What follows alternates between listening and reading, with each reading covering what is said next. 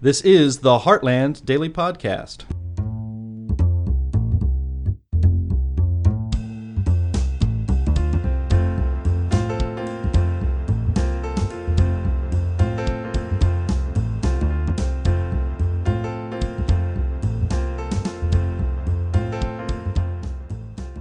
Hey, listeners the Heartland Daily Podcast. For today's episode, we have Heartland President James Taylor discussing why we need to fight against big tech companies to protect free speech. Check it out. I would like to jump right to what I think is the most important thing for state legislators and the general public to understand about this issue. Because we have been told this myth over and over again that Section 230 precludes states from passing legislation that would protect uh, people's free speech rights on the internet. That is a myth. Yes, federal law preempts state law where the two conflict, but Section 230 does not give the tech giants, the tech cartel, the right to censor political free speech. Now, this is something that of course, I understand that the tech giants, the tech cartel, have been giving a lot of money to a lot of people and a lot of organizations on both sides of the uh, political aisle, really all sides, all uh, uh, parties in the political spectrum. So that is a myth that has been repeated. But if you look at the statute, and that's what you have to do anytime that there is an assertion that a law exists that requires or prevents certain activity, look at the statute. Don't just believe it because, quote, everybody knows this is the case, or I've heard this on, on the internet or on cable television over and over again. Section 230 is part of the Communications Decency Act of 1996. Let me repeat the title of that because it's important. The Communications Decency Act of 1996. That act specifies that Congress is very concerned about the ability for people to post excessively violent or sexually obscene material on the internet. And whereas Congress wasn't going to prohibit that, Congress was going to say, look, we understand.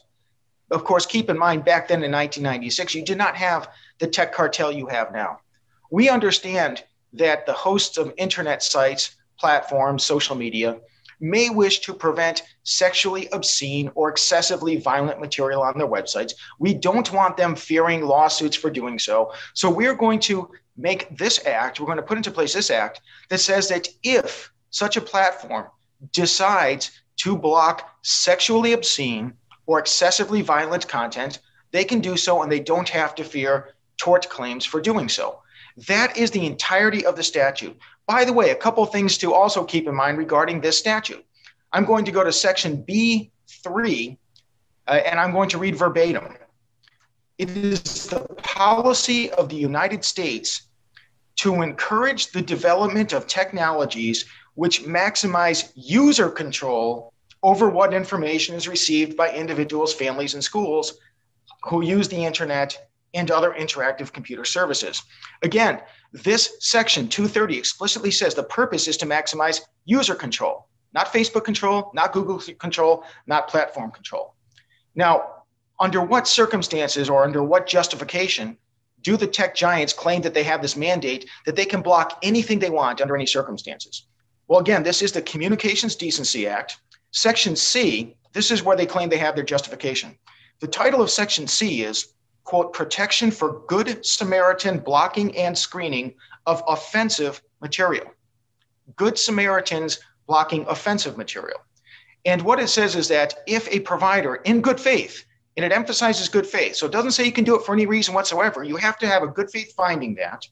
The protections apply to, it says, no provider or user of an interactive commu- computer service shall be held liable on account of any action taken voluntarily in good faith to restrict access to or availability of material that the provider or user considers to be obscene, lewd, lascivious, filthy, excessively violent, harassing, or otherwise objectionable, whether or not such material is constitutionally protected. Now, that last phrase, or otherwise objectionable, is what the tech giants are hanging their hat on. Keep in mind, it's under a bill that's the Communications Decency Act. It's under a section that says Good Samaritan blocking of offensive material. And every single example listed is either sexually obscene or excessively violent. What you have is one clause at the end or otherwise objectionable that clearly is applicable to and limited by that particular title and classification. It must be sexually obscene or excessively violent. Otherwise, you do not have the authority. You don't have blanket authority to play God in terms of what you do or don't allow on the internet. And if you had any question about that at all, again, in the uh, preamble here, it says any action voluntarily taken in good faith. Well, if you have any reason whatsoever that you can cite, good faith is irrelevant. Again, it shows good faith shows that what Congress was addressing, both in clear intent and the statutory language, is only sexually obscene or excessively violent material. Now, based upon the myth, the tech cartel, through the organizations that they fund, through them putting out papers and statements and then Fox News or MSNBC or CNN, go anywhere you want across the aisle on, on cable television. They hear it so much they assume it's true. State legislators need to know it's not true. You have the ability, if you so choose, to put into place legislative causes of action, legislative prohibitions against tech cartels restricting political free speech for the citizens of your state. And if the tech cartel decides that they would like to invoke Section 230, fine, let them show that what they're prohibiting is sexually obscene or excessively violent. Otherwise, they do not have that right. Whether their talking heads say so, whether the public policy organizations they fund say so, whether they themselves say so, it doesn't matter. That is what the law is. It's also important not just for state legislators, but for the general public to understand this, because the more it is repeated, over and over again, as if it's a fact that everybody knows it cannot be disputed, the less likely it is for policymakers, the courts, and very importantly, the court of public opinion to understand that yes, we do have the right to insist that we can speak freely, especially on political topics and cultural topics on the internet. Now, I'd like to touch on one other point before turning it over to Q&A, but that's the one I want people to remember, especially state legislators. Don't be cowed and bullied into thinking you can't institute a cause of action because you can. And federal law does not block it. Section 230 does not block it. Now, at the Heartland Institute, we believe in promoting, developing, discovering free market solutions to societal problems. And for me, the default position is can, does, will, would the free market solve a problem? And if we can find that, then of course that's where we should go. In this case, although it offended me over and over and over again to see public figures, to see elected officials being banned from presenting information in their view constituents. Even more so, seeing common citizens who don't have access to their own website or don't have access to, to speaking on cable news, common citizens being banned from sharing their political views on Facebook or Twitter or elsewhere. As much as that offended me, I still thought, well, hey, this is a problem. The market will solve it. Somebody else will see that there's a market for this and they can build another. They can build a competitor to Facebook. They can build a competitor to Twitter. Parler did that. And it's not that everybody in this country can go out and build a competitor to Twitter and Facebook. It takes a tremendous amount of money, resources, resolve, action. Very few people can do it. I still trusted the market. The market succeeded. Parler the Parler was Parler was built, Parler was put online. And then the tech cartel destroyed it. Absolutely destroyed it.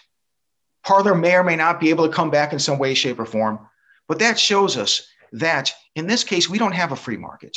Keep in mind that these corporations, Facebook, Twitter, et cetera, exist only because they take advantage of corporate law, which allows them to consolidate their resources, to grow as large as they have, to, to have these protections that they have. Keep in mind that Section 230 is itself an abrogation of the market in common law.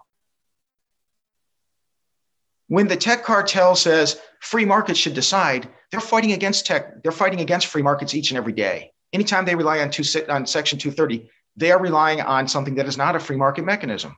And of course, 230 has it had good intentions.